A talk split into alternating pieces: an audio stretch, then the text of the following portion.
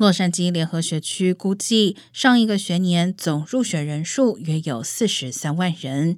受到人口减少冲击，未来十年预计学生人数还会减少百分之三十。另外，有一万至两万名学生没有入学或停止入学。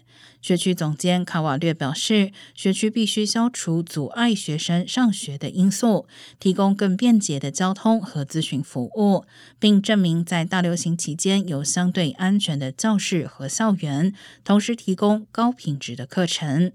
另外，学生初级问题日益严重。二零二二年三月数据显示，近一半学生，也就是约二十万人，长期缺课，多数和染疫隔离相关。